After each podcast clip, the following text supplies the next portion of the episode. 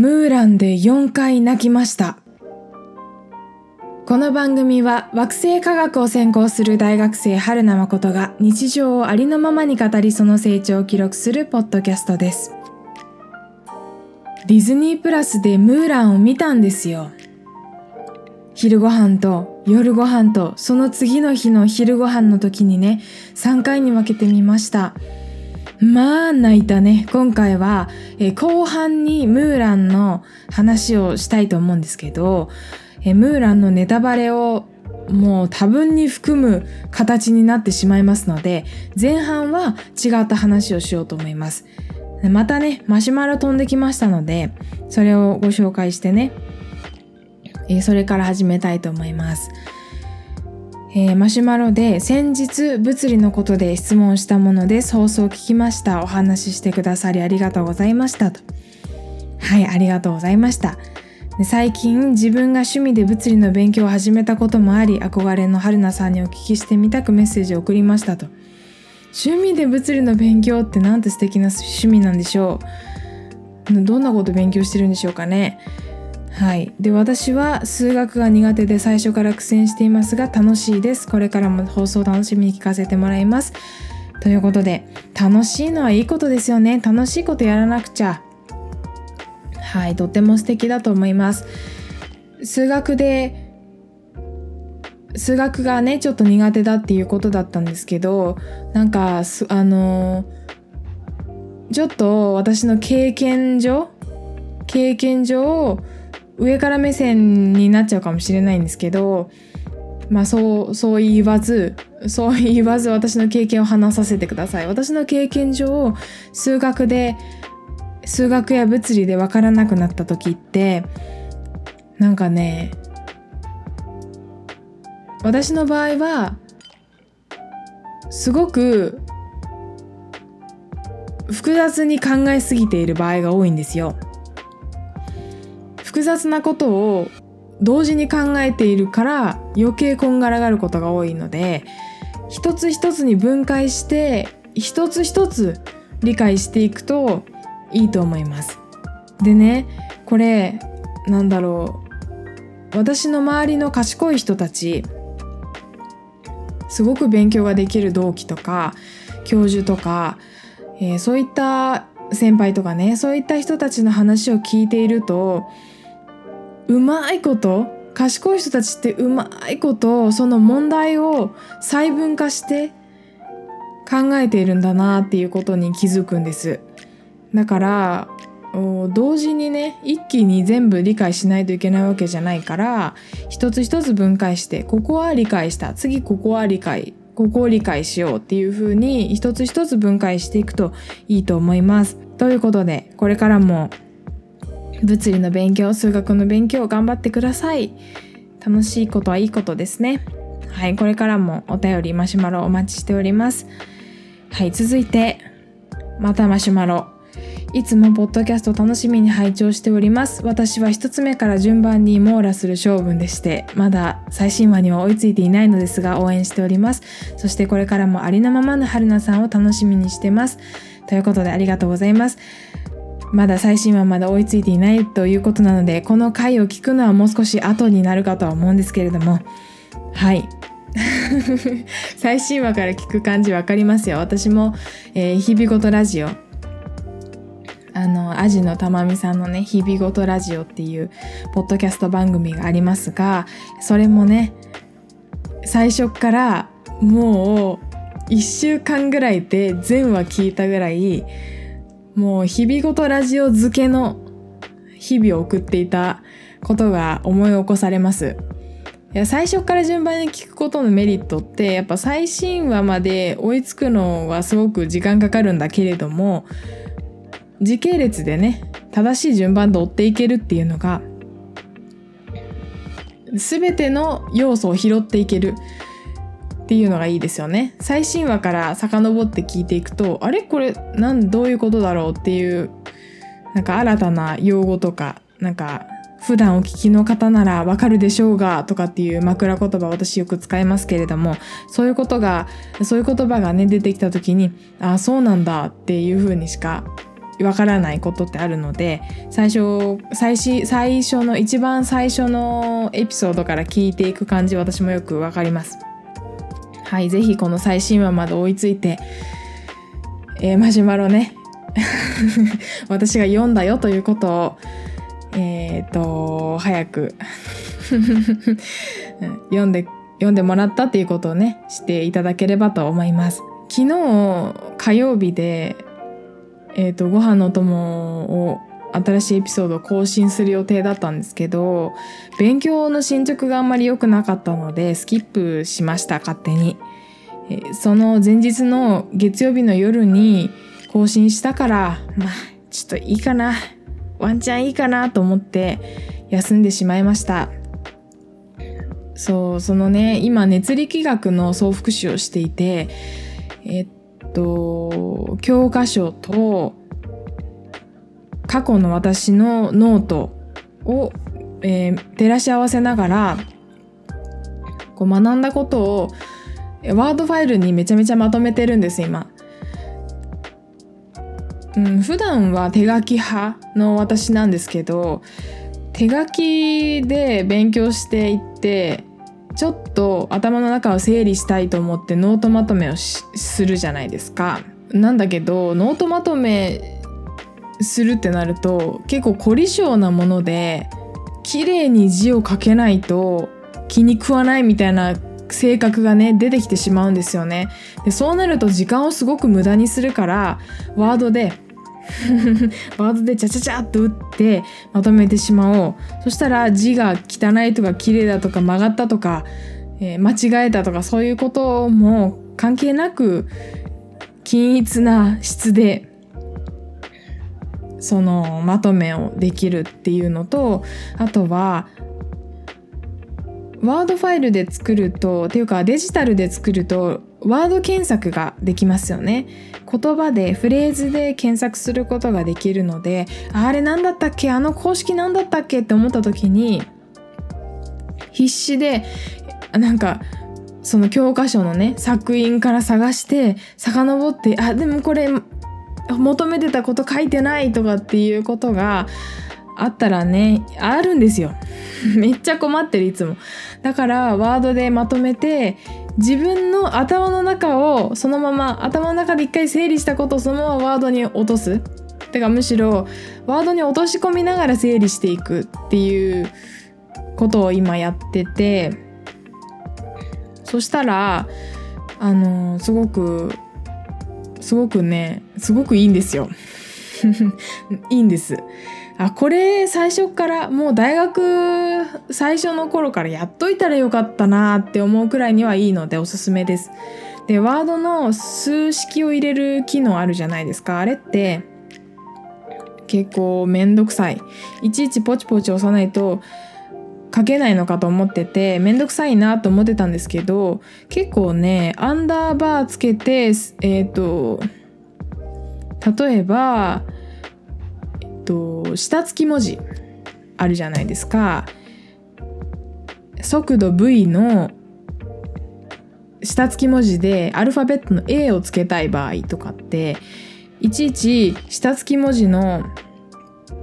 ワードの数式のところの下付き文字っていうところを選択してでいちいちその箱に入れていかなきゃいけないって思ってたんですけど V を押してアンダーバーでラージ A を押してスペースをしたら下付き文字に勝手になってくれたりとかあとは次は上付き文字だったらあのー、山形のマーク？普通にね Excel とかで使うような乗数の乗数っていうのは2の2乗とかそういうやつのマーク山形のマークをつけると普通に上付き文字に。だから何て言うんでしょう。上付き文字だったら F の関数 F のえーと、N 回微分とかっていうのを書きたい時 F 山形の記号を N って押してスペースを押すと勝手に上付き文字になってくれたりする機能があるんだなって発見したりしてですね。あと Mac の私 MacBook Pro なんですが Mac のその文字ビューアー文字ビューアーっていうのかな？を使うとギリシャ文字とかもすぐ入れられるのであ割とラテ風とかであのーいちいち書かなくてもワードでこんなに早く書けるんだっていうことに感動しました。今までね、えーと、ワードで数式を入れるのはすごい時間かかるっていう印象があったのでわざわざラテフでラテフってね自分でこうああの決められた文字を打ってもうその文字列を打っていくと数式が書き上がるっていう何かワードみたいにボタンを選択しないといけないわけじゃなくて文字列を決められた文字列を打っていくとその数式が表せるそういうものなんですが気になる人は LaTeX でラテフっていうので調べてみてください。でラテフでね、えー書いていた頃もあったんですが、うん、ワードでいいじゃんこんなに早いならっていう風になってはいワードでノートをまとめしております。ノートまとめってすごくなんだろう時間の無駄だとかそういうふうに言われることも勉強においてね効率が良くないって言われることもあると思うんですが私ノートまとめすごく大事重要視する方なんです。問題を解いていって解いていって問題を解くために使う知識ってこう割と限られてきたりするじゃないですか。ああいう問題に例えばあの 今の熱力学の言葉で言うと理想気体っていう風に出てきたら理想気体の状態方程式でしょ？とかあとは内部エネルギーがその t のみの関数で表せるとかそういうのが一気に出てこないと問題をスラスラ解けないわけじゃないですか。でそういうのを一旦きれいに落とし込むというかまとめる自分なりに理解して整理整頓していく必要があるなと思っているので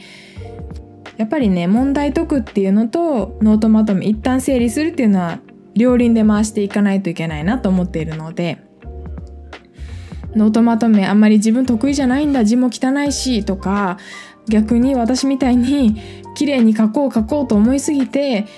それこそ時間食って無駄にしちゃうんだっていう人はワードでねじゃじゃじゃーっとまとめてみるのもいいかなと思います。どうだろう？なんかこういう風にまとめてますっていうのをインスタとかにあげましょうかね。熱力学のやつ。熱力学とか数学とかあと何だったかな？何だったっけ？あ流体力学とか。まとめてますのでね。そう。はい。えっ、とまあインスタかツイッターかに気が向いたらあげますので。はい。あげたらまたポッドキャストで言いますね。はい。気が向いたらえっ、と皆さんもそれを参考にしてみてください。さてここから後半のムーランの話に入ります。これ以降はムーランのネタバレを含みますのでディズニー版実写化のムーラン実写版のムーランのネタバレを含みますのでえっ、とそれがね嫌な方はここで一旦止めてムーランを見た後にこれを聞いてください。はい。ムーランすっごく面白かったので非常におすすめです。じゃあいいですか？ここからもネタバレ入りますからね。入りますよ。じゃあ行きます。はいムーラン。すごくおすすめです。めちゃめちゃ面白かった。登場人物から紹介してもいいですか？はい、えー主人公はファムーランと言います。娘は結婚して娘はとか女は結婚して家に名誉をもたらすものというふうにね、えーと社会では教えられていまして舞台は中国なんですが、えーというふうな風潮風潮というかもう世の中の常識ですね。女は結婚して、えー家の名誉を家の名誉というか家の名前を挙げろと。そういうふうに小さい頃から何度も何度も教えられてそして年頃になると仲人さん、えー一緒に住んでいる村の仲人さんにえっ、とおすすめのおすすめのというか見合いをし、えー立てていただいて結婚するそしていい妻になって夫を支えて家の名前を挙げるとそういう風なのが女の生き方だと言われている頃のお話です。でそんな中ムーランはすごく気が強い気っていうのは何て言うんでしょう。気がね気が強いっていう風に言われる女の子なんです。気っていうのは中国のね太極拳とか太極拳中国なのかなとか憲法をね中国って言えば武道憲法のイメージありますがカンフカンフは違うか？わからない。よく詳しくないのでよく分かりません。ですがそういう武道において気の力って言いますよね。何か何か自分の中にあるエネルギーとかっていうのを操るという意味の気です。その気を十分に持っている。男の子よりも強い気を持っているというふうに言われているのがファムーラン。主人公のファムーランです。でね中国ねその当時の中国のファムーランがね生きた時代の中国では北方の民族が中国の皇帝を皇帝の命を狙っているということで攻め入られるわけなんですね。でそうなると皇帝が命令を出すんです。この皇帝すごくいい皇帝なんですすごくいいというかねすごくね名君なんですけれどもえー、この皇帝がね一家に一人男子を兵に出せと命令するんですこれがねまあ大変よね。働き手である男の人がみんな戦場に行っちゃうわけですから大変だっていう風になるんですけどファムーランのうちはねお父さんとお母さんと娘2人つまりファムーランと妹の、えー、女の子2人だったんですね。だからお父さんしか男子がいなかった。でそうなると一家に1人、えー、男子を出せ兵に出せということなのでお父さんが行くことになるんです。でそのお父さんはファムーランと一緒ですごく強い気を持っている兵士だったんです。なんだけど歴戦の戦いの中で足を負傷してしまっていてもう杖がないとまっすぐ歩けない。全然こう兵士としては昔はすごく強い勇敢な気が気をねすごく上手に操ることのできる兵士だったんだけれども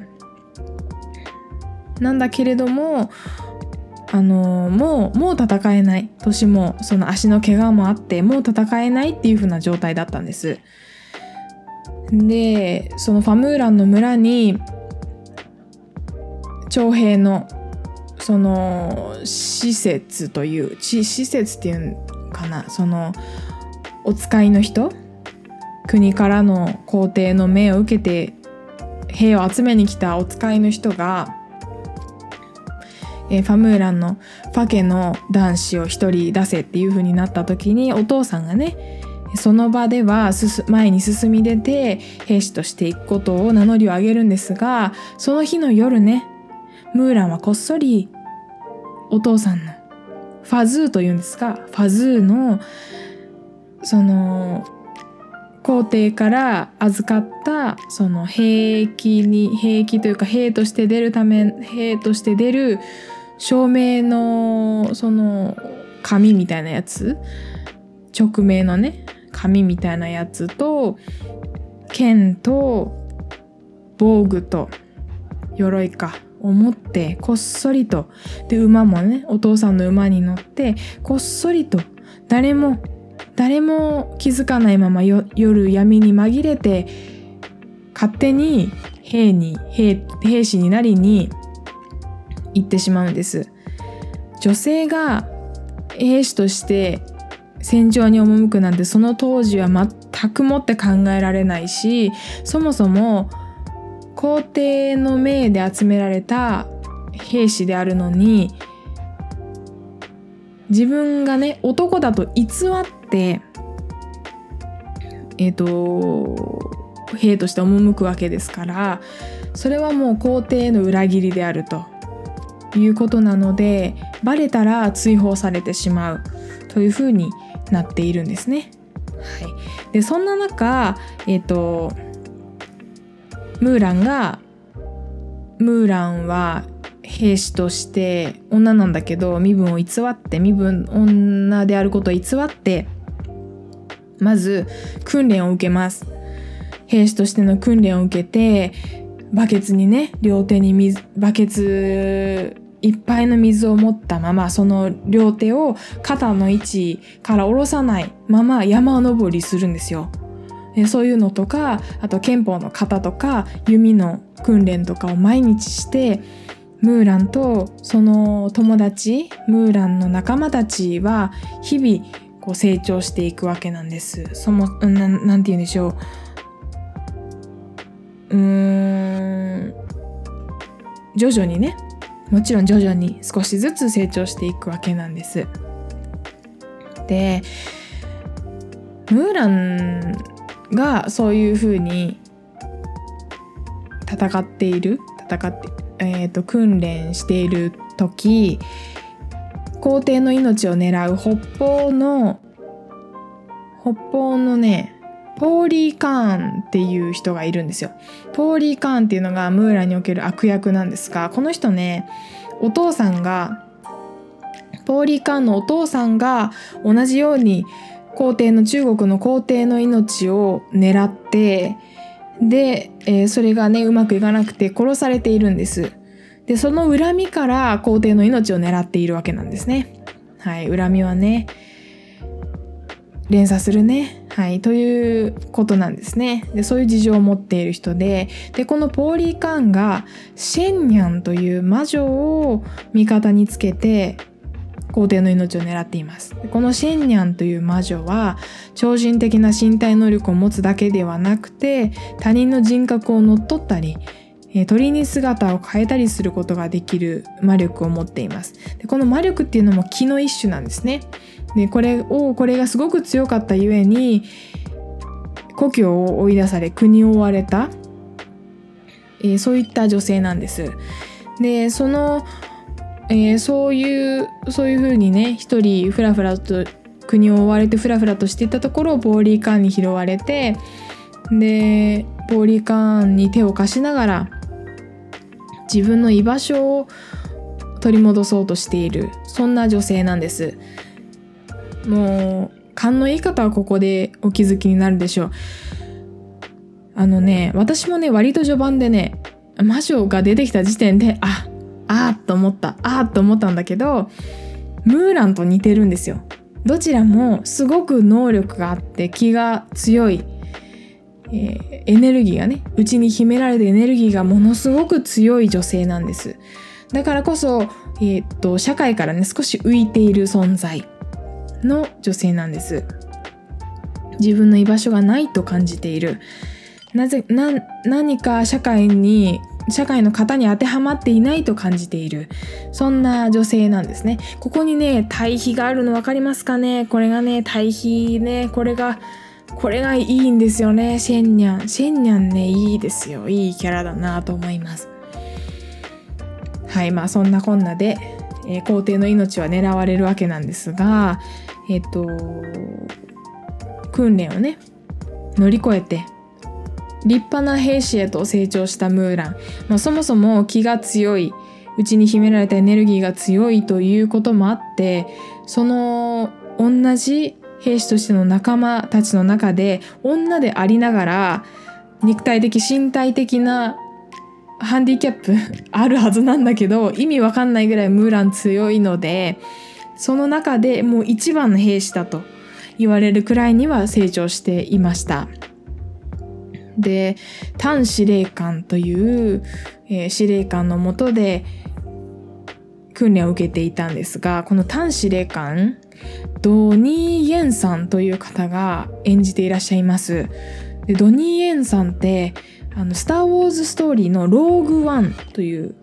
スター・ウォーズってさあの456123ってあってその後にあの新しいスター・ウォーズのその後の世界ルーク・スカイウォーカーがもうおじいちゃんでみたいな世界観があるじゃないですか。でそのローグワンのローグワンで盲目の剣士を演じたのがこのドニー・イエンさんなんです。でローグワンドねこの盲目の剣士私めっちゃ好きだったんですよ。超かっこいい。めちゃめちゃかっこいい。超強いんです意味わかんない。でも本当にね私ああいうの大好きなんです。ローグワンねお父さんと映画館見に行った記憶がありますがこれねすごくすんごくかっこいいのでドニー・イエンさんのローグワンローグワンのねドニー・イエンさんの盲目の剣士も見ていただきたいんですがムーランでは単司令官というものすごくねこちらも剣がすんごい強い司令官を演じていらっしゃいます。でまあ単司令官のもとであのー、戦争に出てで結構北方のポーリーカーンにすごくコテンパンにやられるし魔女もいるのでね。うん。そう結構痛手を負うんですがその中でねムーランが一人なんなんて言うんでしょう。敵を追って深追いしてしまってシェンニャンと対峙することになるんですね。でシェンニャン魔女ですね。と対峙することになるんですがそこでねあなたは私と似ていると。同じだと。こっちへ来いと。一緒にいい場所を見つけようっていう風に言うんですけどそこじゃなかったかな。そこじゃなかったもうちょっと後かもしれない。ななんだけどまあねシェンニャンとムーランすごくこう似てるなっていうところがそこで判明するんですね。で身分シェンニャに言われるんですよ。身分を偽って女であることを偽ってお前は嘘をついているというふうに言われてそこで葛藤があるんですよムーランの中で。嘘ついてる。兵士としてのそう皇帝にね使える身として守らなければいけない掟っていうのは3つあって忠義勇気真実というのがあるんですね。忠義と勇気はもう誰にも負けないムーランですが真実については女であることを嘘をついて男でね男と偽っているので真実というところだけねもうずっと心に引き何て言うんでしょう引っかかり続けているわけなんです。でそこをそこをねもうそのシェンニャンとシェンニャンと対シェンニャンに会ってそういうふうにお前は偽っていると。嘘をついているって言われた後そう。そこでファファムーランはねファジュンっていう風に男の名前としてファジュンって名乗ってたんですがそこでファジュンは死んだと。でもファムーランは生きていたってナレナレーションが入るんですよ。ファジュンは死んだけど男であるファジュンは死んだけどファムーラン女である本当の姿のムーランは生きていたっていうことでもう、えーと、その兵士兵士の軍に軍に単司令官率いる軍に自分が女であることを打ち明ける決心をするんですね。これがね非常に勇気がいることだと思うんですよ。だって追放ですよ。運が悪かったね殺されますから。うんっていうことになってで追放されるともう家の家の名誉も汚すことになる。で軍にもいられなくなる。なおさら居場所がなくなるっていう状況で一度目はね単司令官に「いやお前は追放だ」と「出ていけ」と言われる言われてしまうんですね。でまた帰ってきたら「お前は打ち首だ」と言われるんです。死にたければまた戻ってこいと。その時にお前の願いは果たされるだろうっていうふうに言うんですが、まあ、その後でねまあ、どうしようかとフラフラしているとシェンニャンにまた会ってであそこでかな？そこで「お前は私と似ている」と「私と一緒に行こう」って言われるんだけどファムーランは「いや違う。いや違う。私の本当の役目は皇帝を皇帝に仕えて皇帝のために戦ってうーん忠義を尽くすことだと。そういうふうに言ってでねそのシェンニャンとの会話の中でうんとあれですよね。その皇帝がね皇帝の命がもう直接的に狙われているっていう風な作戦を聞くんですよ。でそれをそれをもう一回戻ってきたら軍軍に戻ってきたら打ち首されるっていうのを言われてたけど軍に戻って伝えて伝えるんですムーランは皇帝の命が狙われていると打ち首にする前に聞いてくださいというふうに言うとムーランの仲間でね一番ムーランをよく理解していた友達のホンフイっていうのがいるんですよ。ホンフイもいいキャラでね、めっちゃいいキャラでね、私ね、いやー、ホンフイは賢い子だなって思う、思うんですがね。ホンフイね、いいよ。ホンフイいいです。もうなんならね、女であることが分かった後のね、ムーランとね、結婚してほしいと思ったぐらい、すごくいい、いいキャラですね。ムーラン続編出ないかな 野暮ですよね。そこまで描ききるのは野暮というものですよ。心得ております。はい、心得ておりますが、本風ね、すごくお似合いだなというふうに思うくらい、ムーランのことをすごくよく理解している友達が、ムーランは最高の、この中で最高の兵士であるから、ファジュンのことを信じられるならファムーランのことも信じられるっていうことで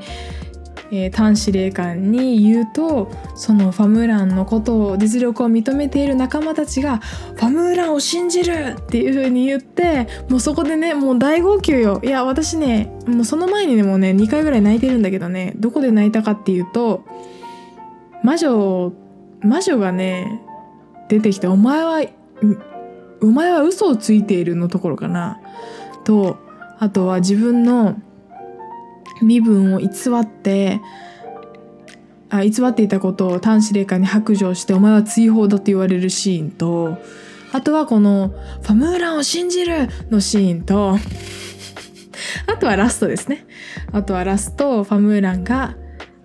故郷に帰って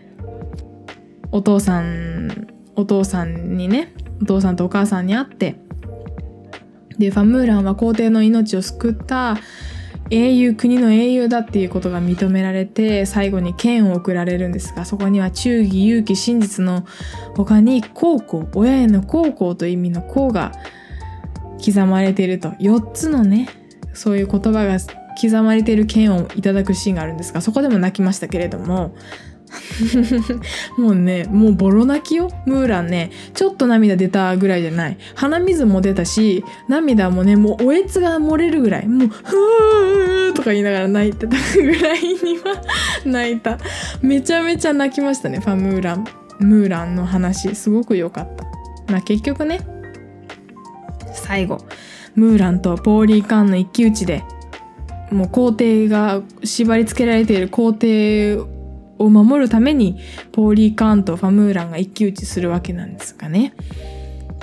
良きですよ。良きです。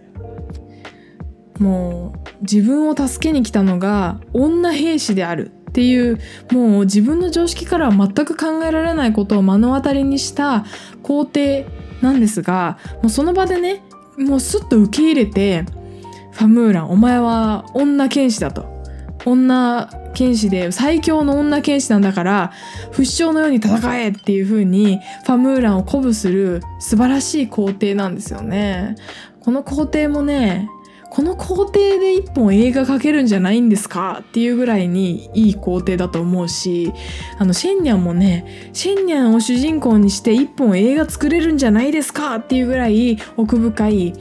そんなそんな主人公 そんな主人公でそんな登場人物だと思うしポーリー・カーンに関しても悪役のねポーリー・カーンに関してもいろんな葛藤を抱えながら皇帝の命をね狙っていてその北方の12の民族を集めてえーと、皇帝を襲うんですがその12の民族をまとめていく中にもいろんな葛藤があっただろうからね。そこでも一本映画描けるんじゃないんですかっていうぐらい登場人物のね登場人物がねいいんですよ。なんかものすごくいいんですよね。語彙力ゼロ。語彙力ゼロなんだけどなんだろう。なんか奥深いんですよ。背景が見えるっていうかもう私の想像想像想像っていうか妄想なのかもしれないんだけどその節々行動とか視線とか言葉とかそういうことからもうその背景のドラマが見える気がしてそういうもう登場人物一人一人にそんな奥深いドラマがあることが見えかける見え隠れするそんな作品ってねなかなかないなと思って。いいなと思ったわけですよムーラン。なんか丁寧に丁寧にあらすじを追っかけあらすじっていうか話の流れを追っかけていった割に途中で崩壊しましたけどとりあえずねムーランはね登場人物がいいなっていうふうに思いましたね。はい、でこのアニメ今度ねアニメ版のムーランも見ようと思っていてアニメ版のムーランだと多分ね全然話違うんじゃないかなと思うわけなんですよ。ちょっとあらすじ見たんですけどね。アニメ版のムーランね。そう。なんかねちょっと違う感じだなと思うんですけどムーランやっぱディズニー映画ディズディズニーのアニメーション映画のいいところって歌ですよね。歌。歌をムーランの歌を聴きたいなと思ってアニメーション映画もディズニープラスせっかく入ったので見てみたいなと思っていますはい、ということでね、ムーランの話をもうざっくばらんによくわからない方向に途中に、途中で行ったけれども、とりあえずね、登場人物がものすごく良くて、もう、もう、鼻水もね、もうえげつないぐらい垂らしながら、泣きながら映画を見たよっていう、そんな、そんなお話です。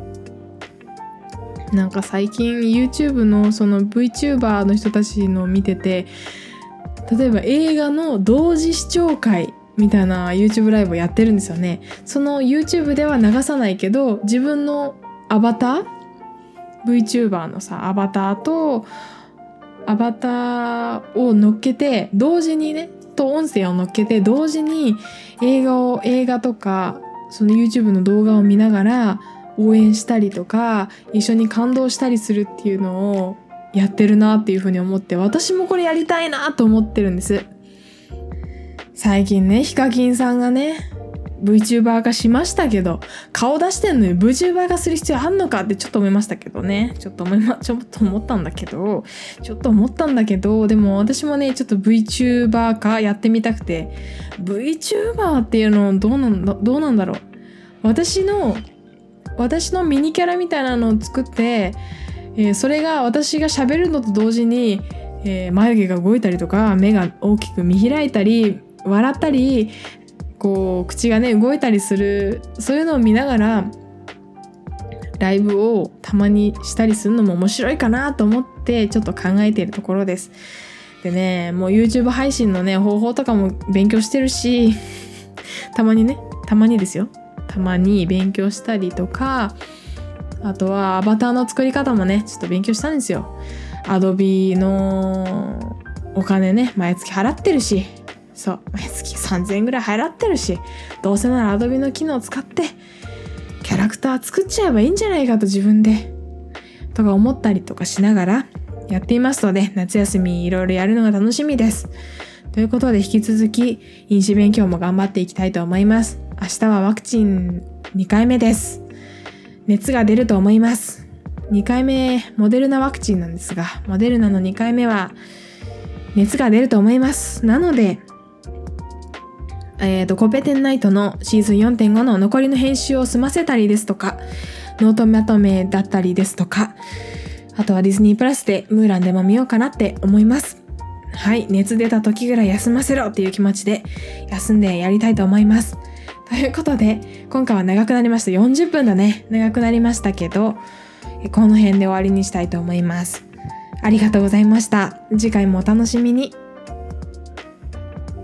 番組の感想や私へのメッセージは、春名誠アットマーク gmail.com、harunamacoto アットマーク gmail.com またはツイッターでハッシュタグ誠の友をつけてつぶやいてください。お待ちしています。私が友達と宇宙を熱く語るポッドキャスト番組コペテンナイトは毎週水曜土曜に更新しています。最後までお聴きいただきありがとうございます。次回もお楽しみに。